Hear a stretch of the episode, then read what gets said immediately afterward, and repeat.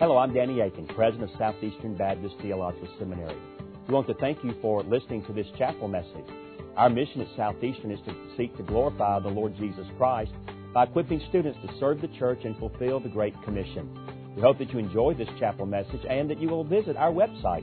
It's www.sebts.edu. There you can learn more about our school and what the Lord is doing here. We hope you enjoyed the message. Thank you for being a part of what we're doing here. Mark chapter 3, verses 22 through 30, uh, a subject that uh, when you raise it almost immediately causes anxiety to go up.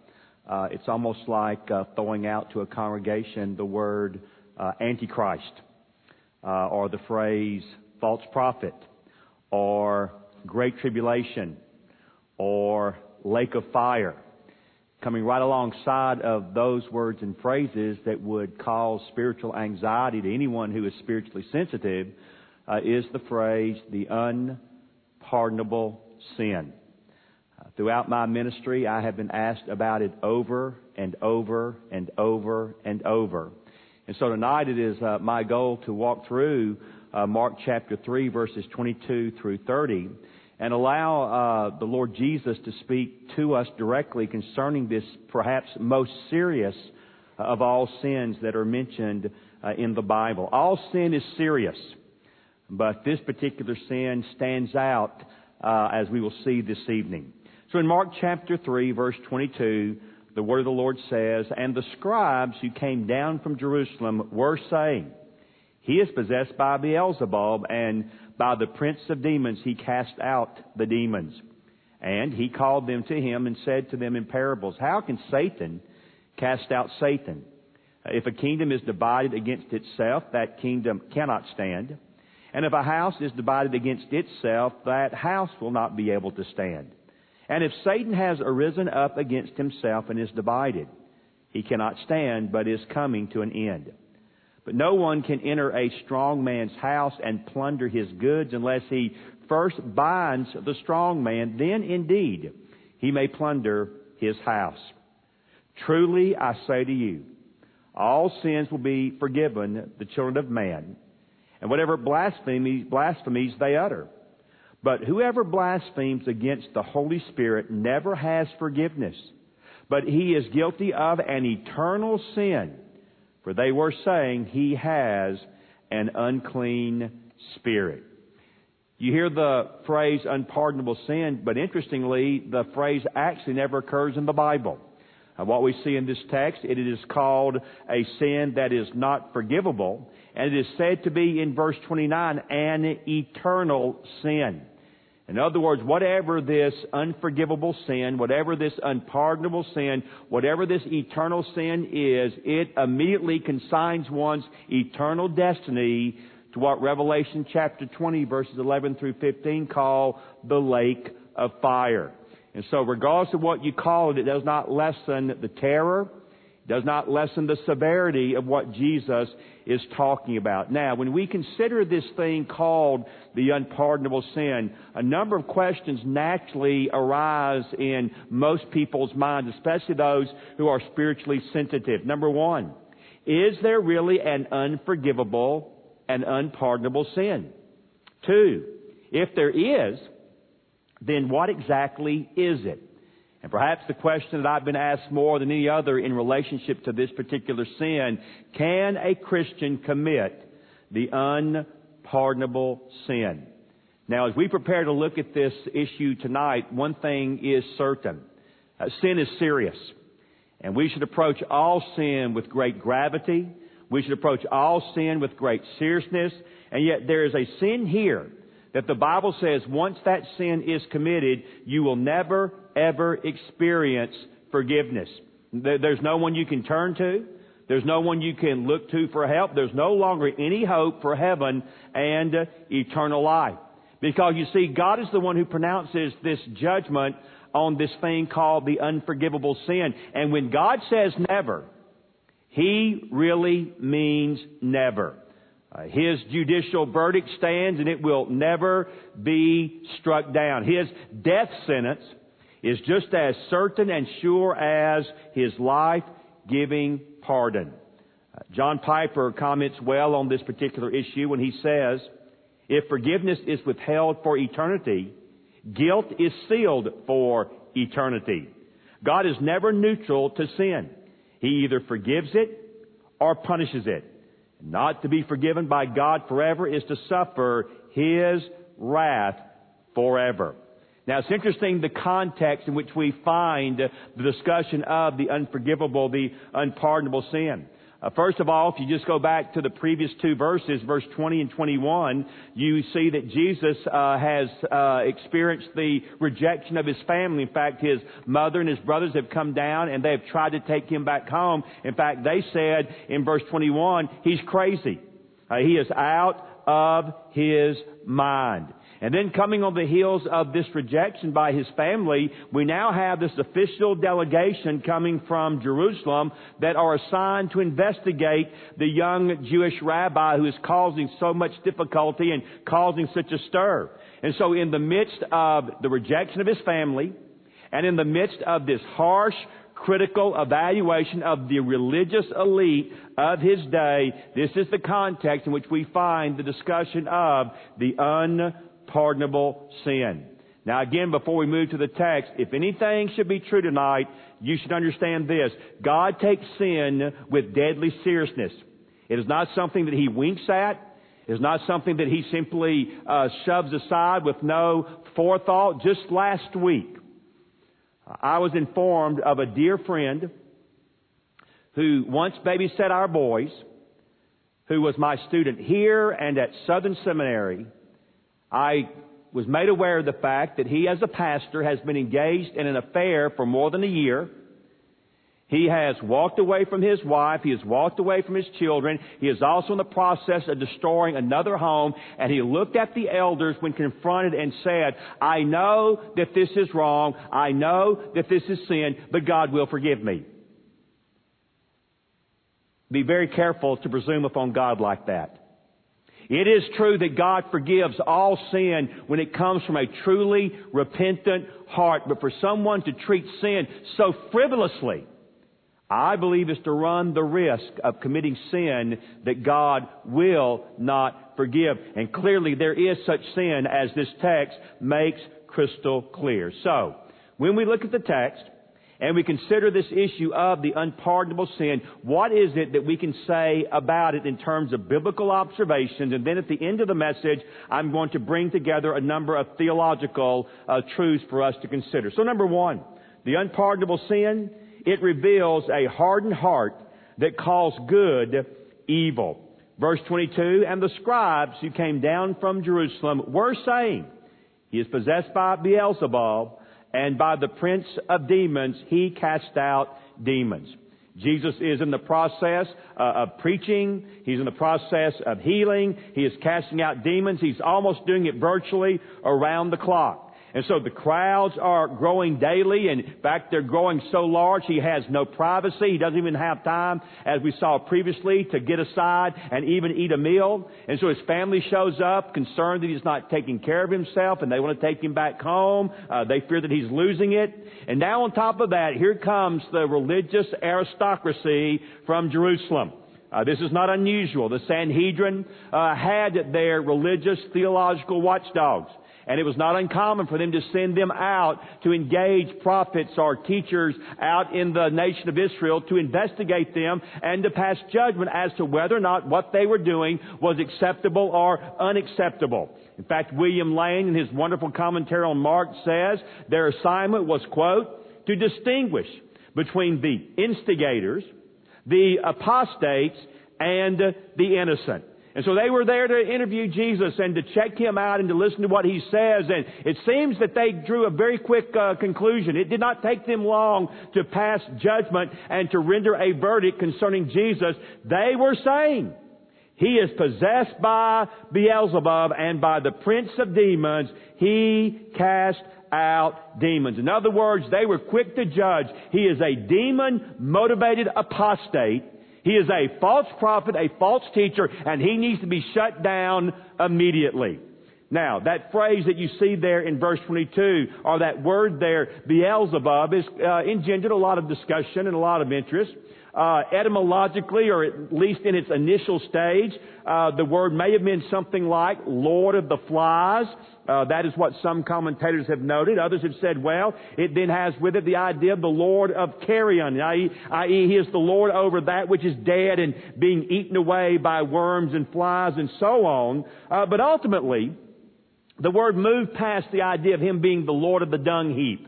Uh, that would not have been uh, a phrase that you would naturally uh, be attracted to, and so most likely by the time in which it appears here, uh, it means something like the Lord of the house. Uh, some have even said it means Baal, that, that pagan god in Old Testament history, Baal the prince. Or if you like, ruler uh, of a house or ruler of a dynasty of demons. And basically, the text tells you what it means. He is casting out demons by Beelzebub, by the prince of demons. He is casting out the demons. So to call Jesus Beelzebub is to say that he is in uh, uh, cahoots and he is aligning himself with the prince of the demonic world, which of course would be no one other than Satan. So how does he uh, heal? Uh, how does he do these miraculous things? Well, he does so by the power and the control of the prince or the ruler of the demonic, uh, the, of the demonic world. It is also interesting to note in all of Jewish literature, this is the only time that we find Satan being associated by name with Beelzebub. But whatever that word meant in that particular historical context, it is teaching that they believed and they were saying that what he does in healing, what he does in casting out demons, what good he does, he's actually doing by the power of Satan. So think about where Jesus is in his ministry at this particular moment. On the one hand, his family says he's deranged. And on the other hand, the religious leaders of the land, of the nation say he is demonically possessed and motivated. Now, as we begin to unwrap this idea of what exactly is the unpardonable sin, there's a very helpful observation that we can make right here, and that is this. When you see the phrase in verse 22, they were saying. And when you look down at verse 30 and you see the same phrase again, for they were saying. You need to understand that that verb tense is a continuous one. It's actually what is called the imperfect tense in the Greek New Testament. But the idea that we need to take away tonight is it speaks of continuous action. In other words, they were continually saying this. In other words, those who commit the unpardonable sin do not do so by saying something stupid or foolish or theologically uh, uh, inaccurate at one time. In other words, they weren't making a one-time accusation. Uh, this is not a, a, an unfortunate. I've had some people say to me, "Well, I, maybe I maybe I committed uh, the unpardonable sin and I didn't know it. it. It was a slip up, and I was not aware that I had done so." I can assure you, if that's what you're worried about, you haven't done it. This was not a slip of the tongue. Uh, this was not a verbal faux pas. This was not something that they did once. It is something they said over and over and over and over and over again. It is a hardened heart that continually calls that which is good evil. Indeed, Herman Bavinck uh, said of this sin, it is a sin against the gospel in its clearest revelation. They call the supremely good one the supremely evil one. And it is a persistent rejection of and declaration against what the Spirit of God is doing in and through the life of Jesus.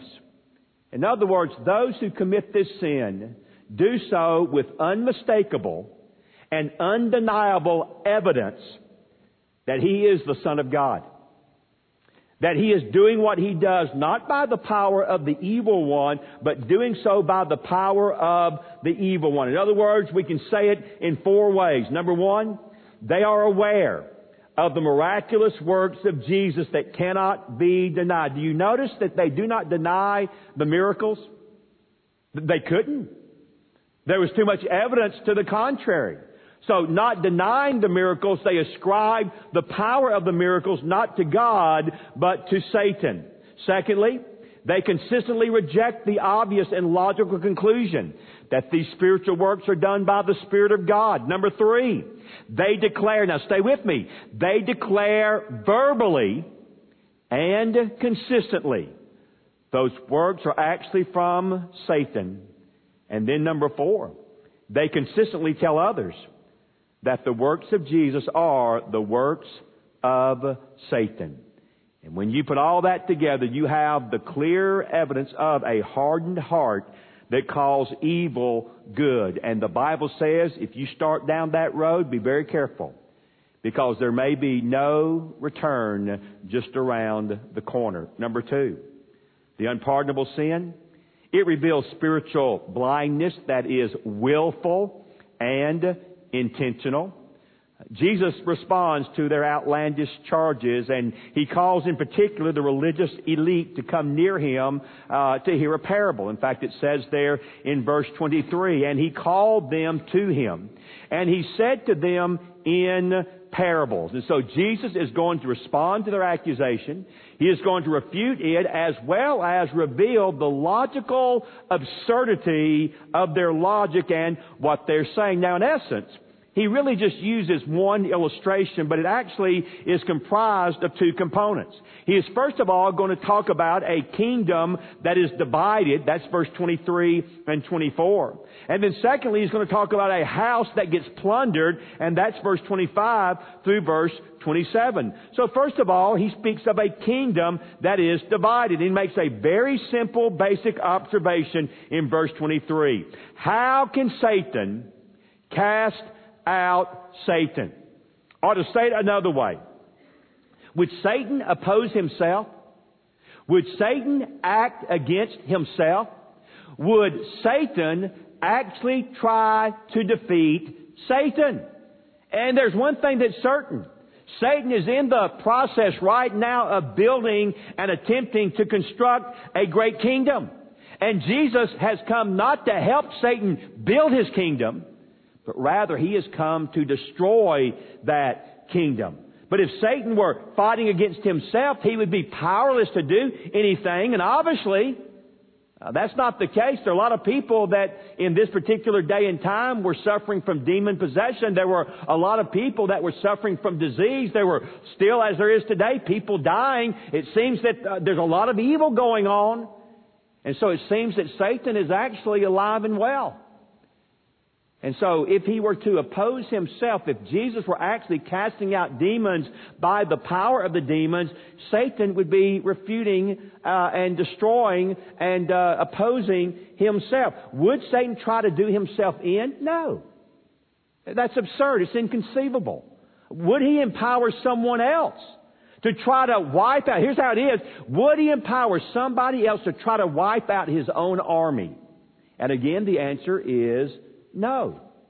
David Garland, who teaches New Testament at Baylor University, I think gets it exactly right when he says, quote, Satan extends his kingdom by sowing chaos and by enslaving humans, not by setting them free.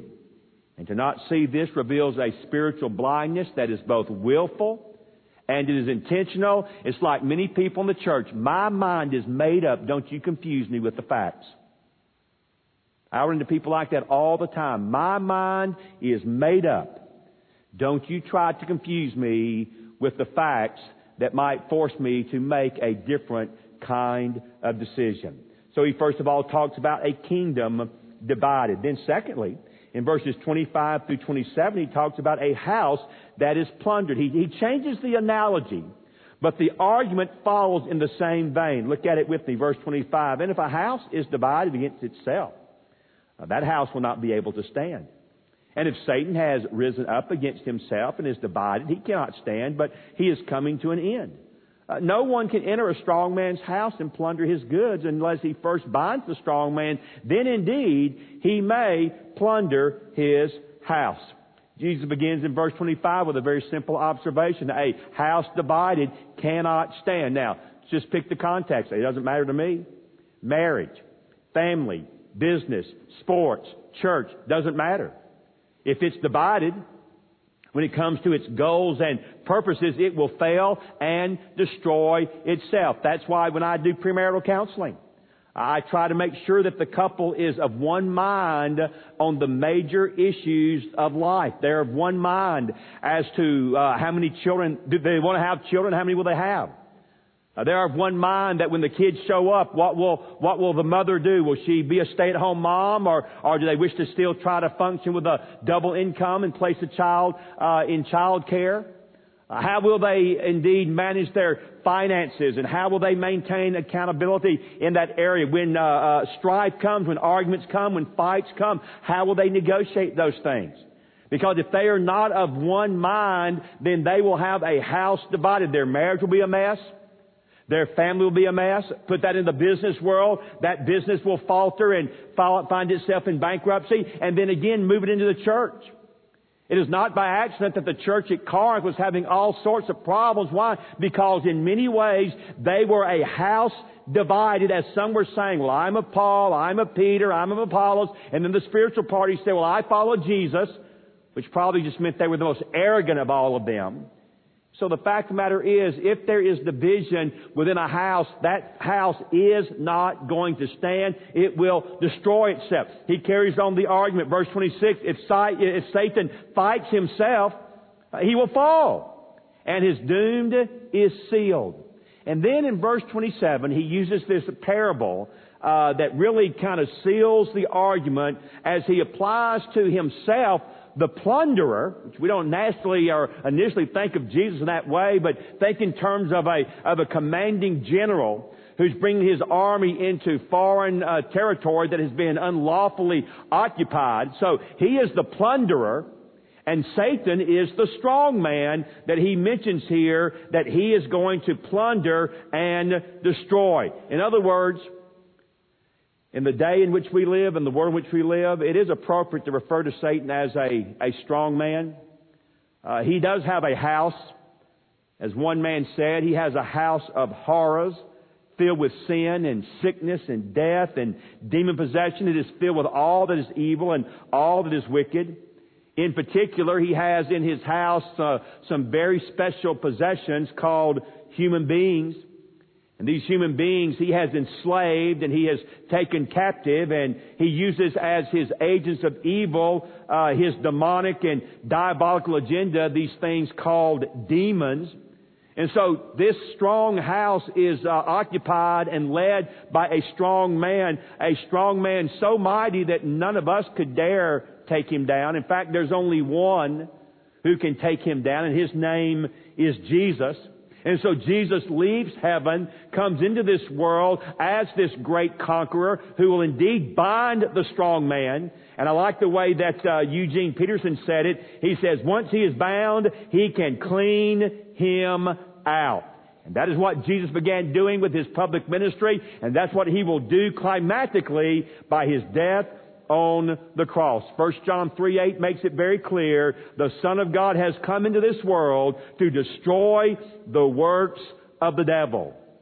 So if you deny that, if, if you reject that or oppose that, the Bible says it is an evidence of your spiritual blindness. That is both intentional and willful. It is that mind that says, don't confuse me with the facts. My mind is already made up. So first of all, the unpardonable sin reveals a hardened heart that verbally calls good evil. Secondly, it reveals a spiritual blindness that is both willful and intentional. You know what you're doing.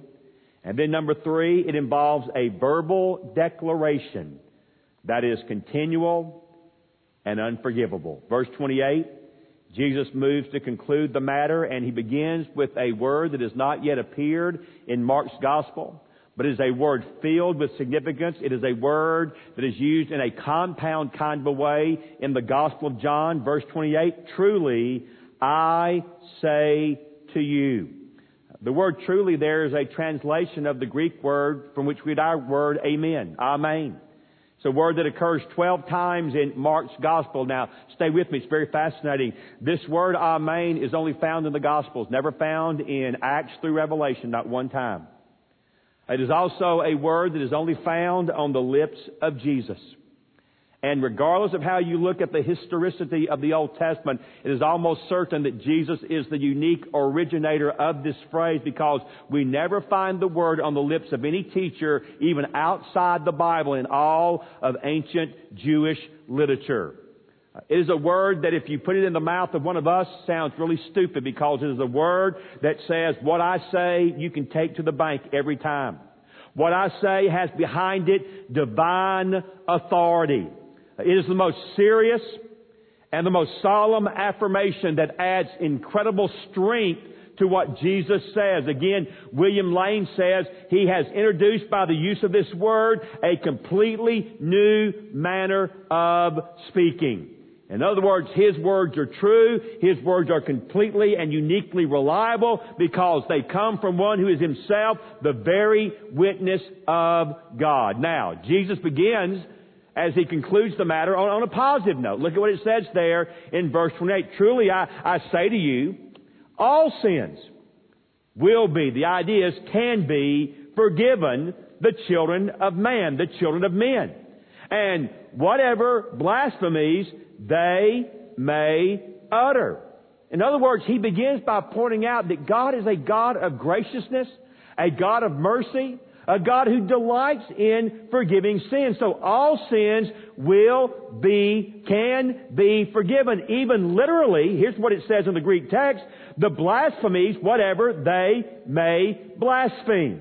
So all sins, all sinners can find the forgiveness of God if they come to Him in repentance and in belief. There is one tragic exception that he notes in verse 29 and verse 30. But whoever blasphemes against the Holy Spirit never has forgiveness.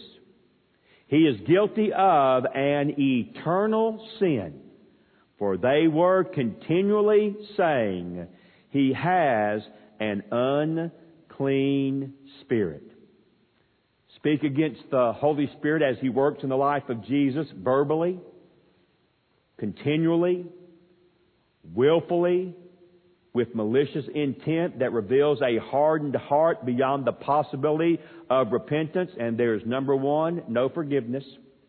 And number two, you are guilty of what the Bible calls an eternal sin.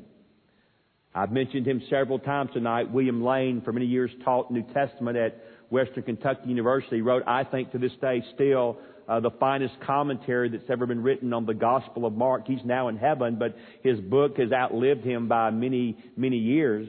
And when it comes to this particular issue, I just don't think I can improve upon the kind of analysis that he gives. And so listen very carefully as I cite this wonderful New Testament scholar for our benefit. Here's what he says, and I quote, Blasphemy against the Holy Spirit forever removes a man beyond the sphere where forgiveness is possible.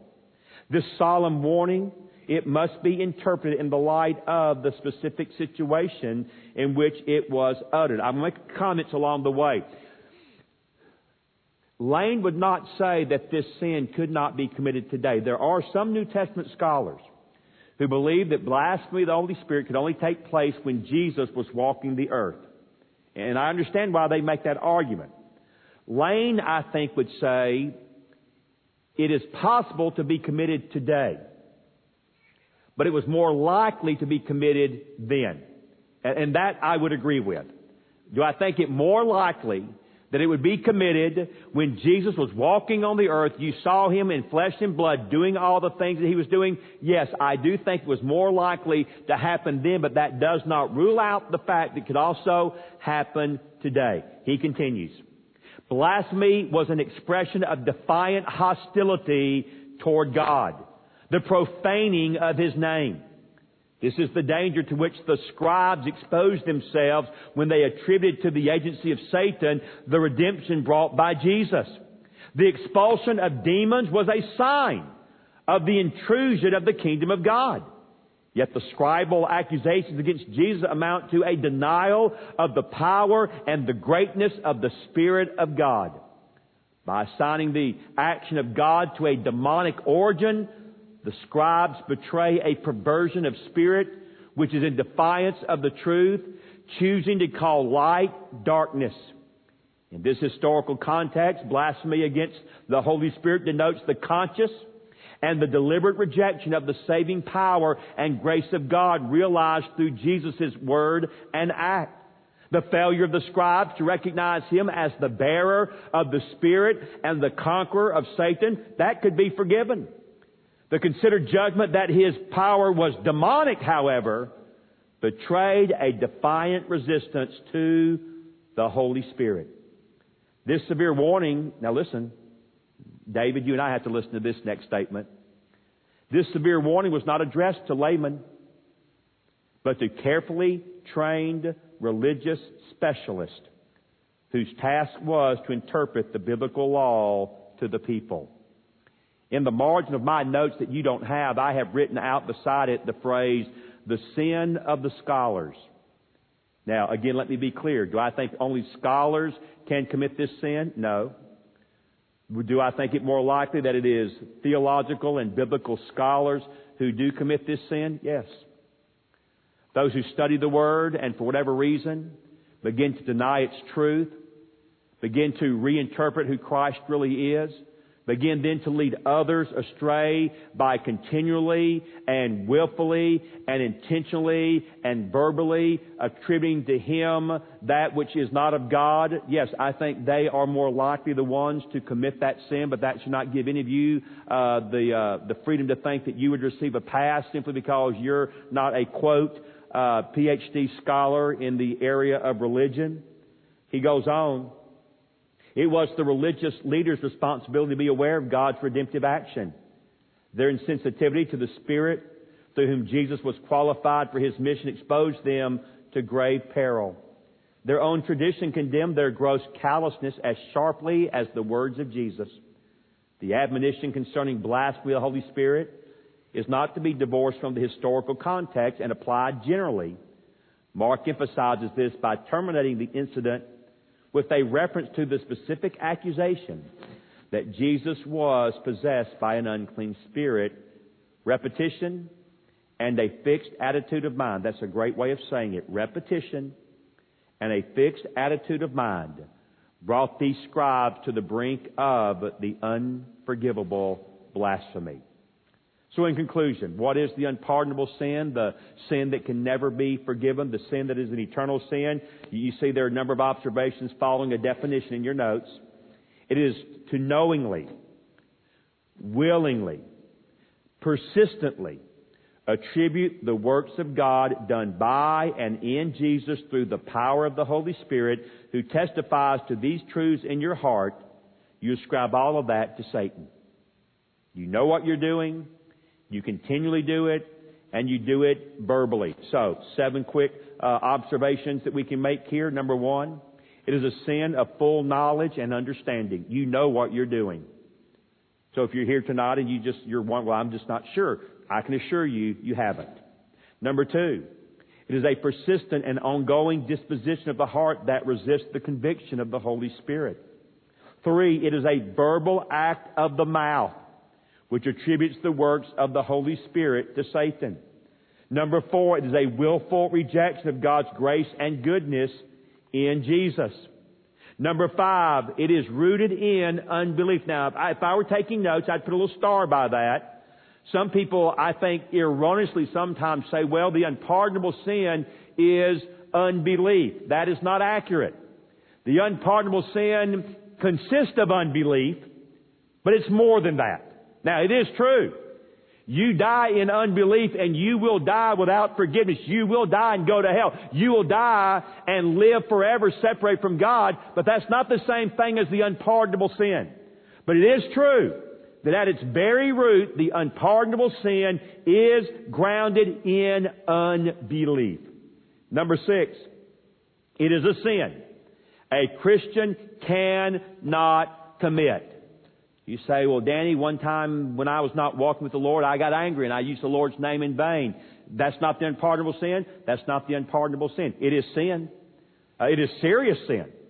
It is sin for which God will deal with you if you do not repent and confess and ask for forgiveness, but it is not the unpardonable sin. The unpardonable sin can only be committed by an unbeliever.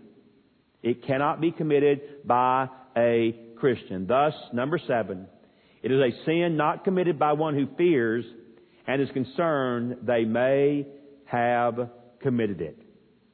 But, for those of us who I pray, all of us who are here tonight, who know Christ, though we are not guilty of this sin, though by God's grace we cannot commit this sin, it should be a solemn reminder to all of us that God takes sin very, very, very seriously.